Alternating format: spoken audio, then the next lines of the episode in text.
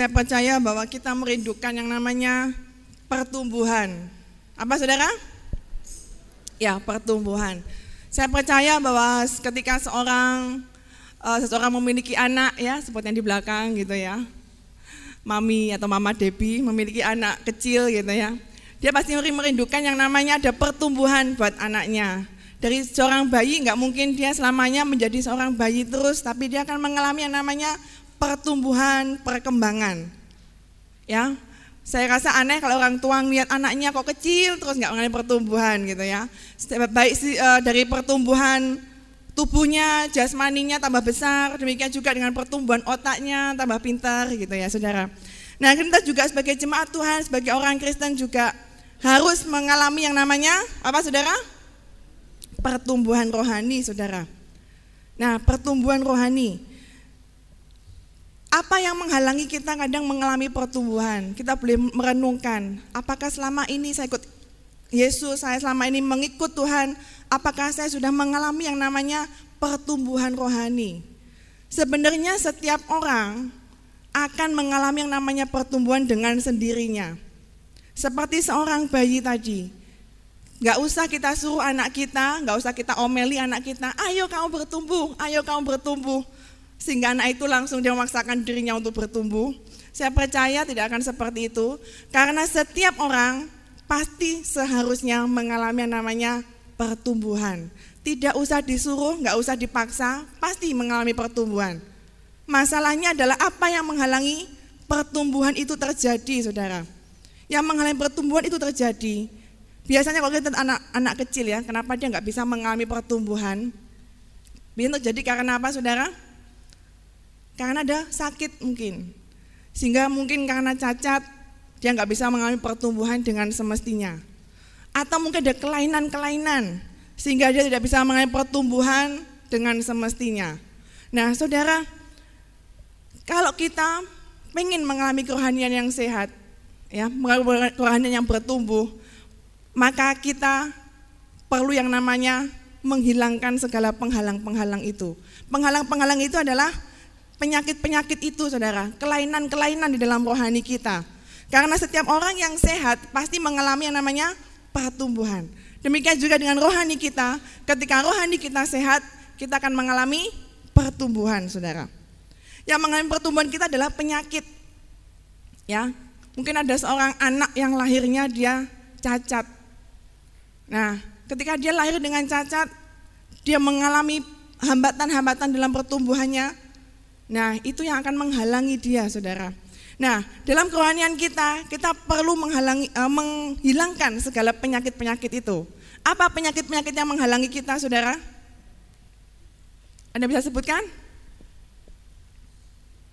Apa penyakit-penyakit yang menghalangi pertumbuhan kita? Yaitu adalah mungkin itu sakit hati, ya, penyakit hati, sakit hati, saudara itu akan menghalangi pertumbuhan kita. Kita mungkin mengalami kekecewaan, kita mengalami mungkin trauma-trauma. Kita nggak bisa menghilangkan trauma-trauma kita. Itu adalah penyakit-penyakit yang menghalangi kita, saudara. Nah, saudara, dalam kenyataannya banyak orang Kristen yang dalam perjalanannya tidak pernah mengalami pertumbuhan. Pertumbuhan itu bisa saya artikan dia memiliki pengenalan yang dekat dengan Tuhan. Berapa banyak orang Kristen yang tidak bisa bertumbuh ternyata karena dia belum mengalami yang namanya kelahiran baru. Banyak orang Kristen yang datang ke gereja hanya sekedar datang ke gereja, hanya sekedar mungkin pelayanan, hanya sekedar ikut dalam komunitas, tapi tidak pernah mengalami yang namanya kelahiran baru, saudara. Saudara, kalau kita lihat uh, percakapan Yesus dengan uh, Yesus ya dengan Nikodemus dalam Yohanes kita kita lihat dalam kitab Yohanes pasal yang ketiga ayat yang ketiga Yohanes 3 ayat yang ketiga Yesus menjawab katanya Aku berkata kepadamu sesungguhnya jika seorang tidak dilahirkan kembali ia tidak dapat melihat kerajaan Allah. Sebenarnya kita harus dilahirkan kembali, saudara. Ketika kita menjadi orang Kristen, tidak sekedar kita percaya kepada Yesus, tapi kita harus mengalami kelahiran baru, kelahiran kembali. Kelahiran kembali itu seperti apa, saudara? Artinya kita mengalami perubahan-perubahan dalam hidup kita. Manusia lama kita mati, dan kita berubah menjadi manusia yang baru. Kita lihat dalam kitab Efesus, dalam kitab Efesus, Efesus 4, ayat yang ke-17 kita akan baca bergantian mulai ayat yang ke-17 perikopnya adalah manusia baru. Udah ketemu semua? Katakan amin. Ya, ayat yang ke-17. Sebab itu kukatakan dan kutegaskan ini kepadamu di dalam Tuhan, jangan hidup lagi sama seperti orang-orang yang tidak mengenal Allah dengan pikirannya yang sia-sia. 18.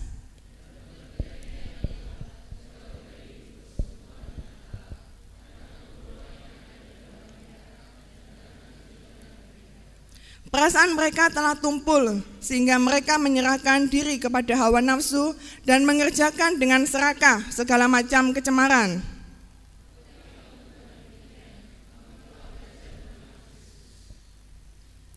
Ya, karena kamu telah mendengar tentang dia dan menerima pengajaran di dalam dia menurut kebenaran yang nyata di dalam Yesus.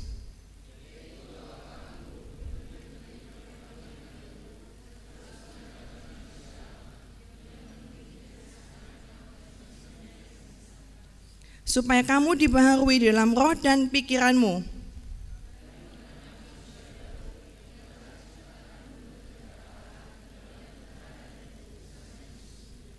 Karena itu buanglah dusta dan berkatalah benar seorang kepada yang lain, karena kita adalah sesama anggota.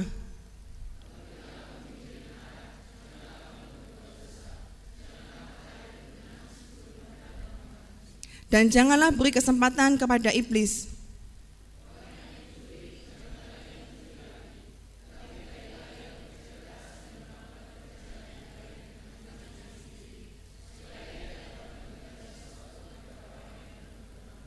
Janganlah ada perkataan kotor keluar dari mulutmu, tetapi pakailah perkataan yang baik untuk membangun di mana perlu, supaya mereka yang mendengarnya beroleh kasih karunia.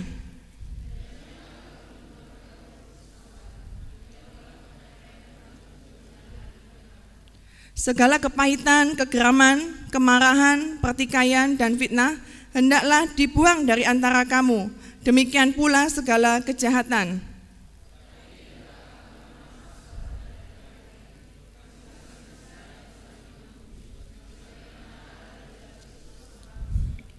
Ya, ini adalah manusia yang baru. Seorang manusia yang baru akan meninggalkan cara-cara hidupnya yang lama, saudara. Ayat yang ke-17, jangan hidup lagi sama seperti orang yang tidak mengenal Allah dengan pikirannya yang sia-sia. Yang hidup jauh dari persekutuan dekat dengan Allah. Saudara, manusia yang baru. Ketika kita menjadi orang Kristen, sudahkah hidup kita dibaharui di dalam Tuhan? Banyak orang saudara, kemarin beberapa waktu lalu saya ketemu dengan seseorang, dia orang Kristen, dia sudah aktif pelayanan setiap hari gitu ya, hampir tiap hari ke gereja gitu saudara. Ketika saya ngobrol-ngobrol, ya ternyata ya dia dengan uh, pasangannya gitu ya, uh, ya ini aktif ke gereja gitu ya, yang cowok ini, cowoknya aktif sekali ke gereja. Tetapi ketika saya mendengar ceritanya gitu ya, dengar dari temannya, ternyata hidupnya tidak seperti apa yang kelihatan, Saudara. Dia masih merokok gitu ya, padahal dia main musik, Saudara, ya. Ini di tempat lain, di sini nggak ada ya. Di sini baik-baik semua main musiknya, patut direkomendasikan gitu ya. Nah, Saudara, di tempat lain gitu ya, dia pemain musik gitu ya, pelayanan hampir tiap hari ke gereja gitu ya. Hari Minggu ke gereja itu beberapa kali gitu ya. Nah, tapi ternyata hidupnya dia masih merokok. Dan saya kan punya itu ya, pin BB-nya gitu ya. Jadi ketika dia ada status atau apa itu selalu ternyata sering kali saya temukan itu dia suka sekali namanya mengumpat gitu ya. Kata-kata kotor gitu keluar dari status-statusnya. Jadi banyak sekali macam-macam. Tiap status ganti dia marah gitu ya, semela marah sambil mengumpat sesuatu gitu ya. Marah sambil mengumpat sesuatu. Nah waktu itu saya pernah sharing-sharing gitu ya, cerita-cerita tentang berbagai macam Dan ternyata memang ya ini pelayanan, pengetahuannya banyak sekali saudara. Dia orang Kristen yang mungkin sudah lama sekali, mungkin sejak kecil jadi orang Kristen, tapi begitulah ya. Dia punya banyak sekali pengetahuan. Ketika saya cerita tentang ini, dia tahu. Saya tentang ini, dia tahu. Wah, saya pacarnya gitu ya, yang enggak, belum sungguh-sungguh dalam Tuhan. Weh, kamu kok itu ya, ngerti kabeh gitu ya. Iya, aku nih ngerti kabeh, aku nih sudah ini, wes jadi orang Kristen sudah lama gitu. Nah, saudara, menjadi orang Kristen tidak sekedar kita banyak pengetahuan tentang rohani, tentang firman Tuhan. Mungkin dia sudah ngomong, aku sudah baca Alkitab, udah selesai beberapa kali gitu ya. Aku sudah hafal, udah ngerti ini ada ini ada ini. Tetapi hidupnya tidak mencerminkan Kristus. Hidupnya seperti orang dunia. Saya boleh katakan bahwa dia belum mengalami yang namanya kelahiran baru. Walaupun dia sudah pelayanan, tapi hidupnya masih jauh dari Tuhan, saudara. Kita rindu yang namanya kehidupan kita mengalami yang namanya pertumbuhan. Dari hari ke hari kita mengalami kehidupan yang dekat dengan Tuhan, saudara. Tidak cukup kita mengalami perubahan yang cuman sementara. Seringkali banyak perubahan-perubahan dalam hidup kita yang sifatnya hanya sementara, yang sifatnya hanya momentum karena suatu kejadian. Kita berubah karena selesai kita pulang dari retreat biasanya. Kita berubah karena kita sedang dekat dengan seseorang misalnya. Biasanya kalau kita menarget seseorang gitu ya, waduh nih kok cowoknya lebih rohani ya dari saya. Saya harus mengimbangi karena firman Tuhan katakan jadilah pasangan yang seimbang berat badan, seimbang tinggi badan, seimbang keuangan gitu ya. Salah ya. Nah, seimbang gitu ya, rohaninya harus seimbang. Nah, sebentar ya dalam hal keseimbangan ini saya pernah uh, ketemu dengan orang ada seorang cewek yang rohaninya itu dia nggak terlalu gitu ya, nggak terlalu dekat sama Tuhan. Dia berkata, cek kan rohaninya harus seimbang. Kalau gitu saya ya gini-gini aja supaya dapat cowok yang biasa-biasa gitu ya. Karena um, cowoknya biasa-biasa gitu ya. Jadi saya juga nggak akan meningkatkan kerohanian saya karena dia terlanjur cinta dengan cowok yang biasa-biasa gitu ya. Jangan ditiru seperti itu karena harus seimbang katanya ya. Saudara, Jangan sampai karena kita karena mengejar ya seseorang sehingga kita mengalami perubahan dalam hidup kita, kita berusaha kita dekat dengan Tuhan. Padahal sebenarnya kita enggak dekat sama Tuhan. Perubahan-perubahan yang sifatnya sementara itu bukan menjadi manusia yang baru karena perubahannya hanya sementara, tidak permanen. Ada orang yang berubah itu karena komunitas, saudara.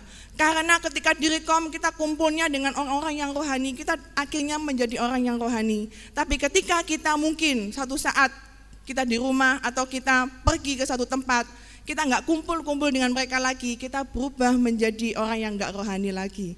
Artinya menjadi orang Kristen yang seperti bunglon. Orang Kristen bunglon tahu? Bunglon itu selalu menyesuaikan dengan kondisi di mana dia berada. Kalau kondisinya dia orang dunia, dia akan menjadi orang dunia. Kalau dia kondisinya dalam kehidupan yang rohani, dia menjadi orang yang rohani. Jangan sampai kita menjadi orang Kristen bunglon, saudara. Orang Kristen yang berubah-ubah, tetapi menyesuaikan dengan kondisi masyarakat. Saya tidak berarti ini kita nggak boleh seperti Paulus ya. Kalau Paulus sudah berkata, ketika aku berada di sini, aku akan menjadi seperti ini. Itu bukan berarti dia berbuat dosa tapi dia berusaha memahami kondisi sekelilingnya supaya dia bisa menyampaikan Injil kepada mereka. Saudara jangan sampai kita menjadi orang Kristen yang bunglon, yang berubah-ubah, kadang rohani, kadang enggak rohani, tergantung dengan situasi saudara. Perubahan yang terpenting adalah perubahan yang sifatnya permanen. Perubahan yang permanen menjadi manusia yang baru ketika kita mau mengalami pertumbuhan di dalam Tuhan adalah ketika mengalami perjumpaan dengan Tuhan. Apa saudara? Perjumpaan dengan Tuhan. Katakan kanan kiri, sudahkah engkau berjumpa dengan Tuhan? Sudahkah berjumpa dengan Tuhan, saudara? Saya percaya saudara ketika kita mengalami perjumpaan pribadi dengan Tuhan, mengalami perjumpaan pribadi dengan Tuhan, kita pasti mengalami yang namanya perubahan dan perubahan itu sifatnya tetap. Saya katakan perubahan itu sifatnya tetap. Walaupun mungkin kau masih bisa buat dosa, engkau mungkin masih bisa, engkau masih kepingin kembali kepada manusia lama, tapi permanen, sifatnya tetap ketika engkau mengalami perjumpaan pribadi dengan Tuhan. Kalau kita lihat dalam firman Tuhan, seorang Saulus, dia adalah seorang yang benci dengan kekristenan. Dia benci dengan yang namanya pengikut Yesus. Sehingga dia berusaha menganiaya setiap pengikut-pengikut Kristus. Ketika dia dalam perjalanan, dia mau menganiaya orang-orang Kristen. Yesus menjumpai Saulus. Dan kalau kita lihat apa yang terjadi dalam kehidupan Saulus, perjumpaan pribadi dengan Tuhan mengakibatkan Saulus berubah 180 derajat.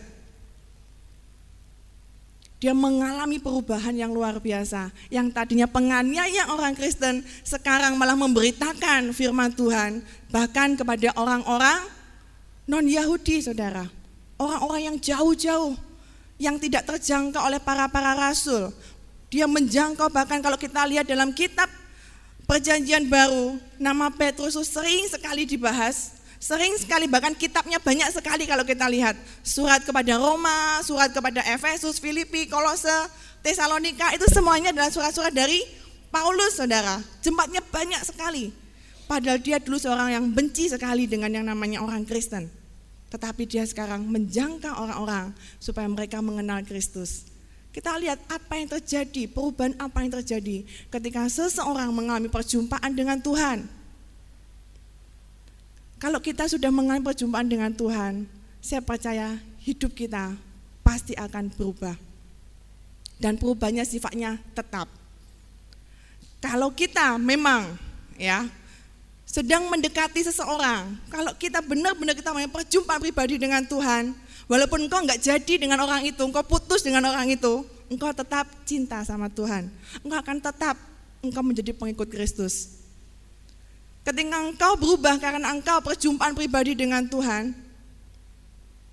ketika engkau jauh dari teman-temanmu, ketika engkau mungkin jauh dari komunitas kita, engkau berada di tempat yang sendiri, engkau akan tetap kuat, engkau akan tetap memegang prinsipmu, dan engkau akan tetap bisa berkata, aku tetap mencintai Tuhan. Jangan sampai kita menjadi orang Kristen karena ada sesuatu yang kita kejar, saudara. Sesuatu dari dunia yang kita kejar. Jangan sampai kita menjadi orang Kristen karena kondisi. Menjadi pengikut Kristus karena aku punya banyak teman di sini. Aku menjadi orang Kristen karena aku diberkati. Aku jadi orang Kristen karena bla bla bla saudara. Jadilah orang Kristen yang berubah karena perjumpaan pribadi dengan Tuhan. Tidak semua orang Kristen yang ke gereja, yang datang ke gereja itu akan diselamatkan saudara. Yang akan menerima keselamatan yang sejati. Tetapi siapa orang Kristen yang menerima keselamatan sejati adalah ketika dia mengalami perjumpaan pribadi dengan Tuhan, yang mengasihi Tuhan, yang mengalami perubahan di dalam hidupnya, dan berjalan di dalam perubahan itu, saudara. Sangat menyedihkan kalau banyak orang Kristen yang ternyata hidupnya nggak sungguh-sungguh, saudara. Mereka mengejar sesuatu yang sia-sia. Ya, kita harus diubahkan kita harus mengalami perubahan pola pikir saudara. Kita menjadi manusia yang baru, yang benar-benar berubah 180 derajat. Kalau dikatakan, kalau engkau yang dulu mencuri, sekarang jangan mencuri lagi. Itu yang namanya pertobatan. Kalau engkau dulu suka bohong, janganlah berbohong lagi. Itu yang namanya pertobatan. Dan firman Tuhan katakan, jangan beri kesempatan kepada iblis. Ketika engkau kepingin buat dosa, jangan beri kesempatan kepada iblis, saudara. Ya, kita lihat saudara yang selanjutnya, bahwa ketika hidup kita mengalami perubahan dengan Tuhan, apa yang terjadi? Yaitu fokus hidup kita akan berubah. Ini sesuatu yang sangat penting yang saya ketika saya renungkan, saya berpikir, suatu pertanyaan yang sangat dalam saudara, yaitu apa yang menggerakkan hidup kita. Kita bisa renungkan kata-kata ini, pertanyaan ini, apa yang selama ini menggerakkan hidup kita. Ini pernah dibahas di sebuah buku Purpose Driven Church, saudara ya, oleh Rick Warren, yaitu apa yang menggerakkan gereja. Cuman di sini saya mau tanyakan, apa yang selama ini, selama hidup kita ini, apa yang menggerakkan hidup kita? Apa yang mendorong kita hidup? Apa yang menjadi fokus kita selama ini, saudara? di situ akan menunjukkan engkau sudah lahir baru atau belum. Orang yang belum lahir baru, fokus hidupnya hanyalah untuk dunia, untuk kesenangan diri sendiri. Aku hidup untuk diri sendiri. Aku hidup untuk menyenangkan keluargaku, untuk balas budi kepada orang tua. Itu enggak salah saudara, kita harus menghormati orang tua, balas budi kebaikan mereka yang sudah merawat kita dari kecil sampai kita besar, sampai kita jadi seperti ini. Tapi itu bukan fokus hidup kita. Fokus hidup kita nggak hanya untuk sesuatu yang ada di dalam dunia ini, saudara. Apa yang menggerakkan hidup kita? Saya terpikir dengan yang namanya dulu saya pernah ikut MLM ya. Waktu saya masih kuliah semester awal saya pernah ditawarin MLM dan saya sempat tertarik gitu ya. Saya sempat ikut daftar jadi anggota. Saya tetap ik, e, sempat ikut seminarnya satu kali saudara ya. Saya agak lupa lupa ingat. Satu kali dan di situ saya ingat sekali di MLM itu dikatakan bahwa kalau engkau ingin sukses, engkau harus memiliki sesuatu yang menggerakkan engkau. Tapi bahasanya nggak gini ya. Ingin sesuatu yang menggerakkan engkau. Apa ingin kamu inginkan? Apa ingin kamu uh, fokus dalam hidupmu dalam usaha MLM ini, gitu ya? Saya percaya sini mungkin banyak ikut MLM ya, mungkin pernah ikut seminarnya juga. Bahwa fokusnya adalah misalnya engkau ingin mendapatkan sebuah mobil gitu ya. Saya ingat sekali waktu itu motivatornya berkata, bilang kau ingin dapatkan sebuah mobil, kamu foto itu mobil, kamu cari gambar itu mobil, mungkin mobil tipe apa gitu ya, tempel itu fotonya gitu ya di kamarmu. Atau kamu pengen rumah, rumah tipe seperti apa, rumah yang mewah seperti apa, foto itu rumah, tempel di kamarmu gitu ya. Itu yang menggerakkan engkau, itu yang menggerakkan engkau untuk kamu bisa berhasil dalam MLM. Ya. Apa yang menggerakkan hidup kita? Ya, orang yang ikut MLM, mungkin waktu itu saya juga, waduh ya, pengen ya gitu ya rasanya. Wah, saya ingat sekali waktu itu ada teman saya yang atasan saya gitu ya. Iya, saya ini itu kepengen mobil apa artis atau apa gitu ya. Ini saya sudah foto gitu ya. Saudara, itu diajarkan. Apa yang menggerakkan engkau selama ini? Apa yang menggerakkan hidup kita? Itu akan membuat kita sukses. Ya. Jadi kalau kita ikut MLM, kita akan selalu mikirkan rumah, rumah, rumah yang ada di dalam bayangan kita yaitu foto itu engkau akan berusaha cari orang sebanyak mungkin untuk engkau uh, jadi downline atau jadi anggota dengan tujuan apa? Engkau mengumpulkan uang sebanyak mungkin supaya bisa beli rumah itu saudara atau mobil itu saudara. Ya, itu adalah cara MLM itu nggak salah, tapi hati-hati jangan sampai fokus kita hanya uang, uang, uang, rumah dan sebagainya, saudara. Nah, fokus kita ketika kita mengalami kelahiran baru, apa yang menggerakkan hidup kita, saudara? Kita bisa cek diri kita, aku sudah lahir baru atau belum? Ketika engkau boleh berpikir merenungkan, apa yang selama ini menggerakkan hidup kita? Seperti yang saya tadi katakan, apakah bayangan selama ini dalam hidup kita menggerakkan hidup kita dalam rumah, Apakah itu mobil? Ataukah kerajaan Allah yang kita pikirkan yang menjadi fokus dalam hidup kita? Artinya membesarkan kerajaan Allah, membesarkan kerajaan Tuhan di bumi ini, saudara. Apa yang menggerakkan hidup kita, saudara? Mungkin selama ini kita kerja atau yang kuliah gitu ya, atau yang sudah rumah tangga atau mungkin yang masih di sini ada yang SMP, SMA, nggak ada ya? Banyak kan kuliah, bekerja, ada yang sudah berumah tangga, saudara. Apa yang menggerakkan hidup kita? Ini pertanyaan yang menurut saya sangat penting, saudara. Kalau kita menjadi orang Kristen yang ingin bertumbuh dan mengalami kesuksesan di dalam Tuhan. Apa yang menggerakkan hidup kita? Bukan berarti semuanya harus menjadi seorang hamba Tuhan. Bukan semua Semuanya harus menjadi pendeta penginjil yang hidupnya fokusnya untuk penginjilan, untuk pemberitaan gitu ya, pemberitaan firman secara uh, secara yang kelihatan adalah profesinya seperti itu. Tetapi apa yang menggerakkan kita, apa pun profesi kita itu nggak masalah, saudara. Bahkan mungkin engkau adalah seorang ibu rumah tangga yang mungkin dianggap orang gitu ya. Wah kalau ibu rumah tangga tuh kerjaannya cuma ngurusi anak gitu ya. Cuma ngurusi anak, kelihatannya hidupnya fokusnya hanya untuk ngurusi anak. Seorang ibu rumah tangga pun dia akan mempunyai suatu uh, gairah atau memiliki suatu passion atau memiliki suatu fokus apa yang menggerakkan hidupnya. Bisa saja itu adalah menggerakkan digerakkan untuk Tuhan, untuk kerajaan Allah. Apa pun profesi kita, kecuali pencuri, penjahat gitu ya profesinya. Apa pun profesi kita, kita sebagai misalnya kita yang masih kuliah, profesi kita sebagai pelajar, apa yang menggerakkan engkau belajar selama ini? Apa yang menggerakkan engkau hidup? Apakah semuanya untuk Tuhan? Ataukah engkau hanya sekedar kepingin dapat IP yang bagus? Supaya menjadi kebanggaan kita. Orang yang kerja, apakah fokus kita hanyalah untuk cari uang, cari uang? Untuk biaya pernikahan gitu ya, yang sudah punya calon gitu. Ataukah kita mencari uang, mencari uang? Tapi karena kita kerja, kita harus uh, kita supaya makan kita harus kerja, itu sambilan aja pekerjaan itu. Tetapi fokus kita untuk membesarkan kerajaan Tuhan. Saudara, apa yang menjadi fokus hidup kita? Itu pertanyaan yang sangat penting, yang patut kita renungkan. Apa yang menjadi fokus hidup kita? Ya, apakah kerajaan Allah atau kerajaan kita sendiri? Ya. Nah, selanjutnya Saudara, kalau kita mau lihat Galatia 2 ayat 20. Kita mau buka sama-sama. Galatia 2 ayat 20. Namun aku hidup, tetapi bukan aku sendiri yang hidup, melainkan Kristus yang hidup di dalam aku. Dan hidupku yang kuhidupi sekarang di dalam daging adalah hidup oleh iman dalam anak Allah yang telah mengasihi aku dan menyerahkan dirinya untuk aku. Namun aku hidup, Ketika kita mengalami perubahan, perjumpaan pribadi dengan Tuhan, kita hidup, tetapi bukan aku lagi yang hidup, tetapi Kristus yang hidup di dalam aku. Jadi hidup kita sudah bukan milik kita lagi, saudara. Ketika kita hidup di dalam Tuhan, kita sudah sudah berikan hidup kita kepada Tuhan, dan hidup kita bukan hidup lagi, bukan hidup kita lagi, tetapi hidup kita adalah milik Tuhan. Dan kita boleh katakan, Tuhan, jadilah kepadaku sesuai dengan kehendakmu.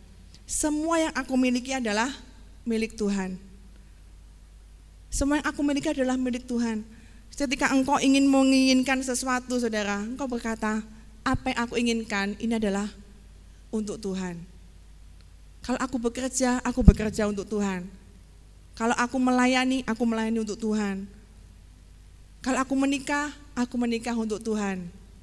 Kalau aku belum menikah, aku belum menikah untuk Tuhan. Jadi kita akan enjoy dalam menikmati setiap masa-masa hidup kita. Karena apa pun masa dalam kehidupan kita, kita lakukan semuanya untuk Tuhan, saudara. Jadi kita akan selalu mensyukuri apa pun yang kita alami dalam hidup kita. Karena kita adalah milik Tuhan. Toh kita nantinya akan kembali ke rumah Bapa. Kita nggak akan menikmati hidup yang ada di dunia. Hidup di dunia cuma sementara. Nikmati setiap masa dalam hidup kita, saudara karena tiap masa ada kesusahannya masing-masing. Ya. Nikmati masa-masa kita masih jomblo. Karena masa-masa jomblo mungkin masa-masa yang menyenangkan. Masa-masa bebas, engkau di mana pun berada nggak ada yang repotin gitu ya. Bagi yang nggak mau direpotin. Tapi juga ada masa-masa yang kepengen direpotin ya, kepengen diperhatikan maksudnya. Di mana-mana ditanyain gitu ya. Tanya-tanyain gitu. Nah saudara, nikmati setiap masa-masa dalam hidup kita. Orang yang kuliah kepengen kerja, orang yang kerja kepengen balik kuliah. Orang yang lihat on, uh, punya anak kepengen punya anak. Ya sudah punya anak, kok enak ya dulu waktu belum punya anak gitu ya. Jadi setiap masa nikmati saudara, jangan kepengen dengan masa orang lain ya.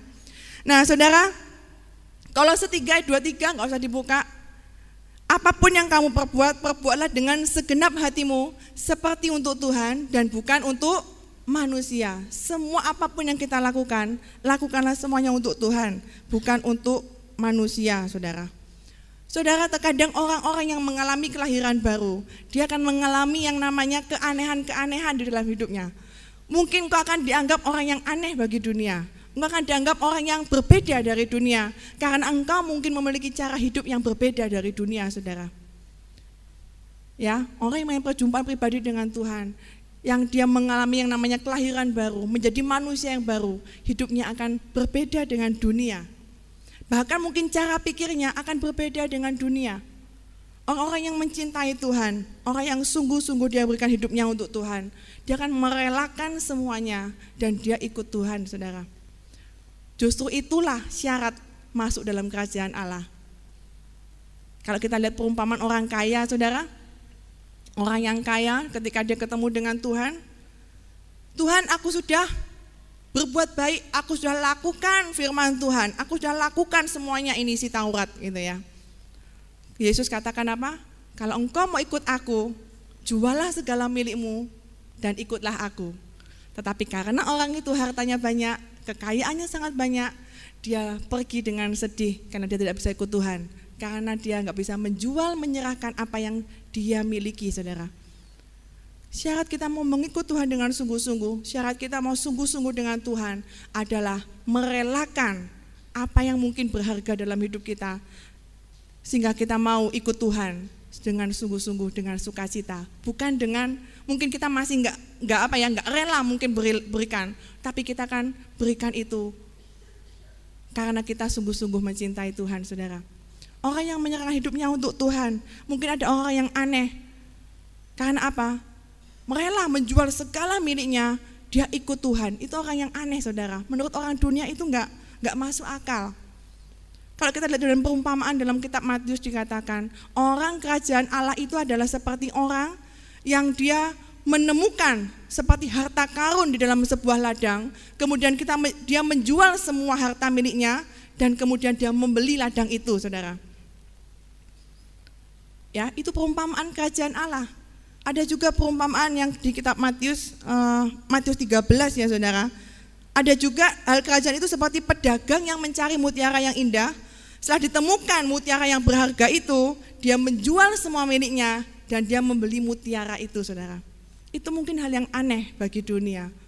Kalau kita sungguh-sungguh kita sudah kenal mengenai perjumpaan pribadi dengan Tuhan, kita akan menjual segala milik kita kita akan merelakan semua milik kita yang ada di dunia ini untuk kita mau lari bagi kerajaan Allah, saudara. Kita menemukan mutiara yang lebih indah. Kita akan menemukan ladang yang memiliki harta yang berlimpah-limpah, saudara. Karena semua yang ada di dunia ini tidak berarti. Saudara, ketika kita mempunyai perjumpaan dengan Tuhan, fokus hidup kita akan berubah. Ya, memberikan hidup kita untuk Tuhan orang-orang misionaris-misionaris yang saking cintanya dengan Tuhan yang mungkin udah di, udah diceritakan ya beberapa minggu lalu oleh Bapak Gembala seorang yang bernama siapa? Ingat? Siapa? Charles ya, Charles Thomas, betul ya? Ada Thomas di sini? Charles Thomas ya. Nah, yang begitu mencintai Tuhan sampai dia mau merelakan hidupnya untuk menjadi seorang misionaris. Saudara itu mungkin hal yang aneh menurut dunia, pergi memberitakan Injil, mungkin nggak dibayar, mungkin nggak dapat kekayaan, tetapi dia mau pergi memberikan hidupnya. Bahkan mungkin di sini mungkin ada yang terpanggil menjadi seorang misionaris atau mungkin menjadi seorang hamba Tuhan. Padahal engkau mungkin bagi dunia engkau adalah orang yang sangat pintar. Mungkin IP-mu 4 gitu ya. Mungkin orang-orang lain berkata, ngapain kau jadi hamba Tuhan? Kamu tuh pintar. Kalau kamu menjadi seorang pengusaha engkau pasti sukses. Engkau adalah orang yang kaya gitu ya. Engkau akan sukses melebihi siapa gitu ya. Menjadi orang yang paling sukses di dunia gitu. Itu lebaynya gitu ya. Tetapi ketika dia mau ikut Tuhan, dia ketemu dengan Tuhan, dia akan berikan hidupnya untuk Tuhan dan merelakan semua yang seharusnya dia dapatkan. Itulah orang yang aneh, saudara, bagi dunia. Tetapi percayalah bahwa Tuhan selalu menghargai dan selalu tersentuh dengan yang namanya penyerahan. Saya percaya Tuhan kita di surga, dia selalu tersentuh ketika melihat sebuah penyerahan, saudara penyerahan hidup, penyerahan hati kita kepada Tuhan. Dan saya percaya ketika di sini ya, di MMC kita ada yang namanya apa? Usaha mencari dana gitu ya. Di sini yang saya saya juga terharu ya, saya tersentuh, saya percaya Tuhan di Bapak di surga juga tersentuh gitu ya. Ketika kalian yang di sini berbagi kelompok-kelompok yang masak-masak gitu ya, yang mungkin sampai malam goreng-goreng untuk mencari sesuap nasi gitu ya, enggak ya. Untuk mencari sesuatu gitu ya. Mencari dana untuk saya percaya kalau motivasi kita benar untuk kerajaan Allah. Tuhan sangat menghargai setiap hasil kerja kita, Saudara. Dan Tuhan sangat tersentuh melihat anak-anaknya yang mau memberikan setiap usaha hasil kerasnya untuk kerajaan Allah. Apa pun pekerjaan kita, saudara, tapi ingat apa yang menggerakkan hidup kita. Apakah selama ini menggerakkan hidup kita, fokus hidup kita hanya untuk memikirkan masa depan kita, Waduh, mikir-mikir ya, kita takut dengan masa depan. Nanti gimana ya kalau aku sudah berumur sekian? Nanti gimana ya kalau aku sudah berumur sekian? Udah punya rumah enggak ya? Udah punya suami enggak ya? Udah punya istri enggak ya? Kita mikir ya. Kemudian yang sudah berkeluarga, kita mikir gimana ya pekerjaan? Bisa enggak ya ini mencukupi anak, mencukupi anak, mencukupi kebutuhan anak istrinya gitu ya. Dengan kondisi ekonomi yang sekarang BBM naik gitu ya. Semua harga naik. Bagaimana ini? ya mungkin kita mungkin berpikir dan apa yang bisa mengubahkan fokus kita, Saudara. Kita harus belajar hidup kita fokus hanya untuk kerajaan Allah. Apa pun yang kita lakukan, fokuslah untuk kerajaan Allah. Apa pun pekerjaan kita, apa pun profesi kita, berfokuslah untuk kerajaan Allah, Saudara. Fokus untuk kerajaan Allah. Rick Warren di dalam bukunya dia mengatakan ada lima tujuan saudara yang menggerakkan hidup kita secara umum. Yang pertama dia adalah mengasihi Tuhan dengan segenap hati kita, segenap jiwa dan kekuatan kita. Fokus hidup kita harus mengasihi Tuhan. Itu yang paling penting, mengasihi Tuhan. Yang kedua, fokus hidup kita adalah mengasihi sesama kita. Mengasihi Tuhan, hubungan kita ke atas itu berhubungan dengan ibadah kita dengan Tuhan. Persekutuan pribadi kita dengan Tuhan. Itu jangan sampai kita lupakan. Yang kedua, fokus hidup kita adalah mengasihi sesama kita.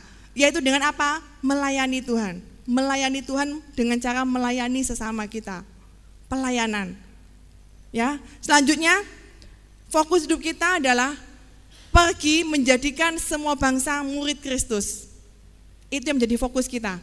Kalau kita mau um, apa ya? membedakan ini fokus hidupku ini untuk Tuhan atau tidak ya? Caranya kita lihat syarat-syaratnya. Sesuai enggak dengan lima syarat ini, Saudara? Yang pertama, apakah dengan fokusku ini aku lebih dekat dengan Tuhan? Yang kedua, apakah dengan fokusku ini aku melayani Tuhan dengan melayani sesama? Yang ketiga, pergi jadikan semua bangsa murid Kristus. Artinya dengan fokus hidup kita, apakah nama Tuhan dimuliakan? Apakah kita bisa memberitakan Injil kepada orang-orang lain? Yang keempat, saudara, dengan fokus hidup kita, apakah persekutuan kita dengan saudara-saudara seiman semakin dekat? Ya, artinya kita nggak jauh dari persekutuan dengan Tuhan. Yang kelima, saudara, fokus hidup kita adalah untuk menggembalakan jiwa-jiwa, untuk memuridkan orang lain. Ini yang menjadi fokus hidup kita. Sudahkah kita memiliki fokus hidup yang memuliakan Tuhan, yang memuridkan orang-orang lain, yang menjadikan semua mengenal Kristus, membesarkan kerajaan Allah, saudara? Sudahkah fokus kita seperti itu? Apa pun profesi kita, saudara. Apalagi saya percaya bahwa kita di sini memiliki banyak sekali visi ya di gereja ini kita punya banyak sekali visi saudara. Saya percaya bahwa kita semua bisa terlibat di dalam visi kita. Saya percaya bahwa semuanya di sini bisa mengembangkan kerajaan Allah melalui setiap voice yang ada di sini, saudara. Apa yang menjadi kerinduanmu? Mungkin kau uh, memiliki talenta di bidang multimedia, engkau akan mengembangkan kerajaan Allah melalui multimedia, saudara. Engkau akan, engkau akan digerakkan. Kenapa engkau pelayanan di bidang multimedia?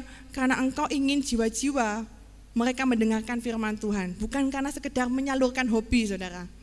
Ingat itu bahwa pelayanan kita atau fokus hidup kita bukan hanya menyalurkan hobi karena kita suka, tapi kita punya fokus bahwa ini adalah untuk memberitakan nama Tuhan. Apa pun yang kita lakukan, demikian juga kalau kita mungkin memiliki kerinduan di bidang wirausaha, kita akan menjadi berkat. Bahkan nantinya kita rindu, kita akan membuat sebuah uh, apa ya badan ya, BGI, Bread Giver Indonesia. Saya percaya bahwa BGI ini juga rindu bahwa dari BGI ini banyak orang-orang yang akan mendapatkan roti. Ketika saya menonton televisi, di situ ada iklan mengenai subsidi BBM, mungkin tahu ya. Subsidi BBM oleh menteri apa ya? Menteri Perumahan ya, Perumahan Rakyat ya kalau nggak salah iklannya. Yang di situ dikatakan bahwa subsidi BBM tidak tepat sasaran karena hanya ditujukan pada orang-orang yang kaya. Nah, akhirnya subsidi dicabut dengan tujuan supaya subsidinya dapat diberikan kepada orang-orang yang miskin, kepada orang-orang yang nggak mampu. Di situ ada orang-orang yang nggak punya rumah, rumahnya yang uh, rumah gedek bahasa Jawanya atau rumah dari bambu, rumah dari apa itu ya? Yang kalau hujan kebocoran gitu ya. Kalau panas kepanasan gitu ya, nggak ada kipas angin, nggak ada AC gitu ya. Nah, dengan kondisi seperti itu, karena itu subsidi BBM dicabut gitu ya, dikurangi. Saya ketika berpikir saudara ketika menonton uh, televisi itu ya iklan itu saudara, kita seharusnya bisa jadi berkat buat mereka. Kita harus bisa jadi berkat buat mereka. Kalau hidup kita tidak hanya untuk diri kita sendiri, berapa banyak orang di antara kita yang mau bekerja untuk membantu mereka, saudara. Saya rindu sekali dengan perusahaan-perusahaan yang akan kita bangun, saudara, melalui gereja kita, melalui anak-anak di tempat ini. Kita bisa menjadi berkat buat mereka. Saya rindu kalau nanti suatu saat ya ketika kita sudah memiliki usaha yang besar ya, ketika mungkin BGI sudah berkembang, kita bisa mungkin memberikan bantuan yang benar-benar nyata buat mereka, saudara. Benar-benar nyata buat mereka. Enggak cuman kita ngomongi ya berdoalah gitu ya. Tapi benar-benar kita berikan bantuan kepada mereka. Mungkin orang kita bisa berikan bantuan kepada orang miskin, terpelosok-pelosok, enggak punya rumah. Kita bisa jadi berkat buat bangsa ini saudara. Melalui pekerjaan kita. Kalau mungkin kau terpanggil di bidang pendidikan, jadilah pengajar. Ya, saya percaya di sini saya juga CMC School kita butuh guru gitu ya. Karena murid tambah banyak, dan saya rindu juga CFC jadi berkat buat banyak orang saudara karena banyak juga eh, pelayanan-pelayanan diberikan melalui pendidikan ini saudara banyak orang mungkin yang terpanggil di pendidikan jadi berkat melalui pendidikan bukan sekedar aku kepengen jadi guru tapi apa yang menggerakkan hidup kita supaya anak-anak itu bisa terdidik dengan benar kemarin ketika acara wisuda ya wisuda TK Playgroup sekolah CMC School saudara. Entah kenapa setiap wisuda anak-anak itu saya selalu terharu gitu ya. Saya selalu terharu melihat anak-anak kecil ketika mungkin mereka tampil, mereka pentas seni, apalagi kalau mereka sudah menyanyikan lagu ini ya. Bagi bangsa ini kami berdiri itu ya. Maaf suaranya agak serak-serak basah gitu ya. Ketika setiap saya dengar anak-anak menyanyikan lagu itu, saya mesti hati saya itu bergejolak gitu ya. Melihat mereka, waduh Tuhan ini loh anak-anak generasi muda, anak-anak yang akan engkau jadikan pemimpin-pemimpin yang luar biasa. Mereka ini dari anak-anak kecil ketika mereka mau uh, dikenalkan Injil Kristus dari mereka masa-masa anak-anak. Saya percaya ketika masa depan mereka, mereka akan menjadi seorang pahlawan-pahlawan yang luar biasa. Saya terharu ketika mereka, waduh menyanyikan aku. Ketika kalau mereka, ya kita rindu nantinya sekolah kita ada retreat anak saudara sehingga mereka dari kecil kita didik dengan firman Tuhan sehingga mereka boleh mengenal Kristus, mengalami kebangunan rohani sejak mereka anak-anak. Inilah kerinduan kita di sekolah CMC School ini ya. Dan banyak hal saudara mungkin banyak di bidang yang lain yang mungkin dapat kita lakukan untuk menjadi fokus di dalam hidup kita.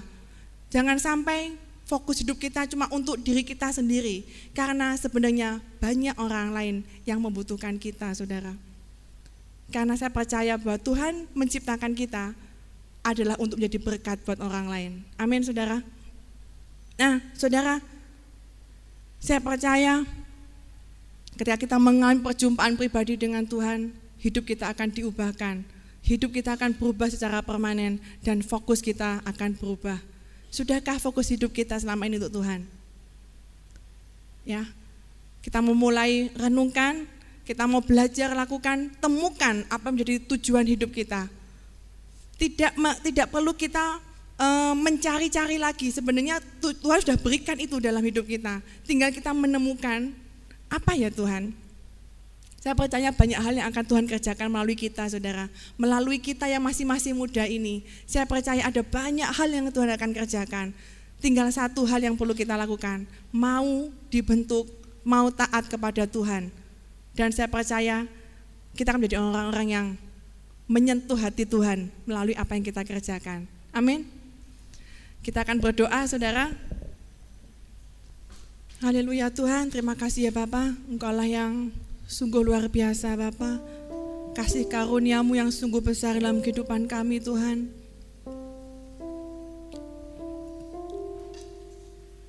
Sungguh Tuhan kami tidak bisa membalas setiap kasih setiamu Tuhan.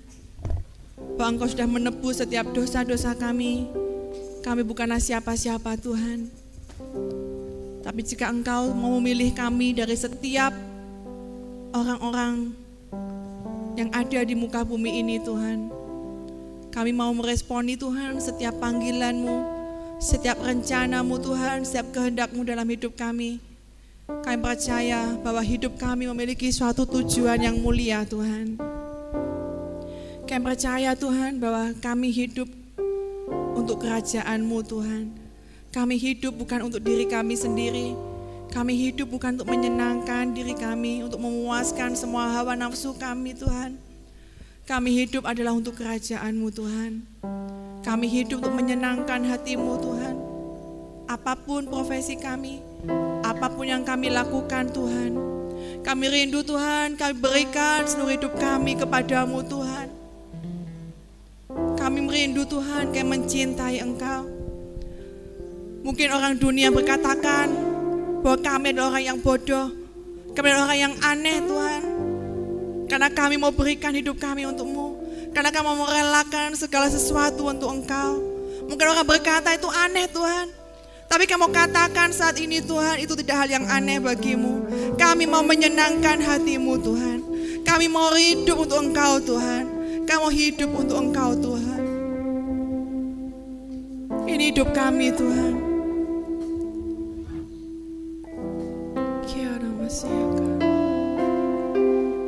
Mari saudara kau renungkan apa yang selama ini menggerakkan hidupmu. Apakah hidupmu digerakkan hanya karena rumah yang terpampang fotonya di depan kamarmu, saudara. Apakah hidup kita digerakkan oleh mobil, oleh kedudukan, oleh harta, kekayaan, dan kesenangan dunia? Apa yang menggerakkan hidup kita?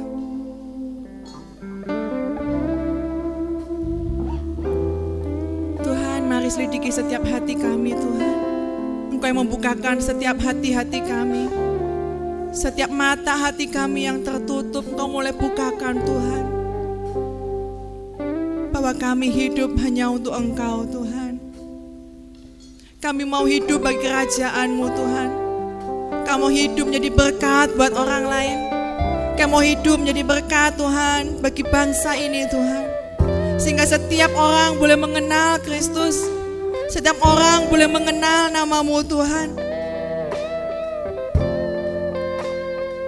Ampuni setiap kami Tuhan, yang mungkin selama ini kami hidup bagi hidup kami sendiri Tuhan. Mari ubahkan hati kami, ubahkan hati kami Bapa, ubahkan kami Yesus.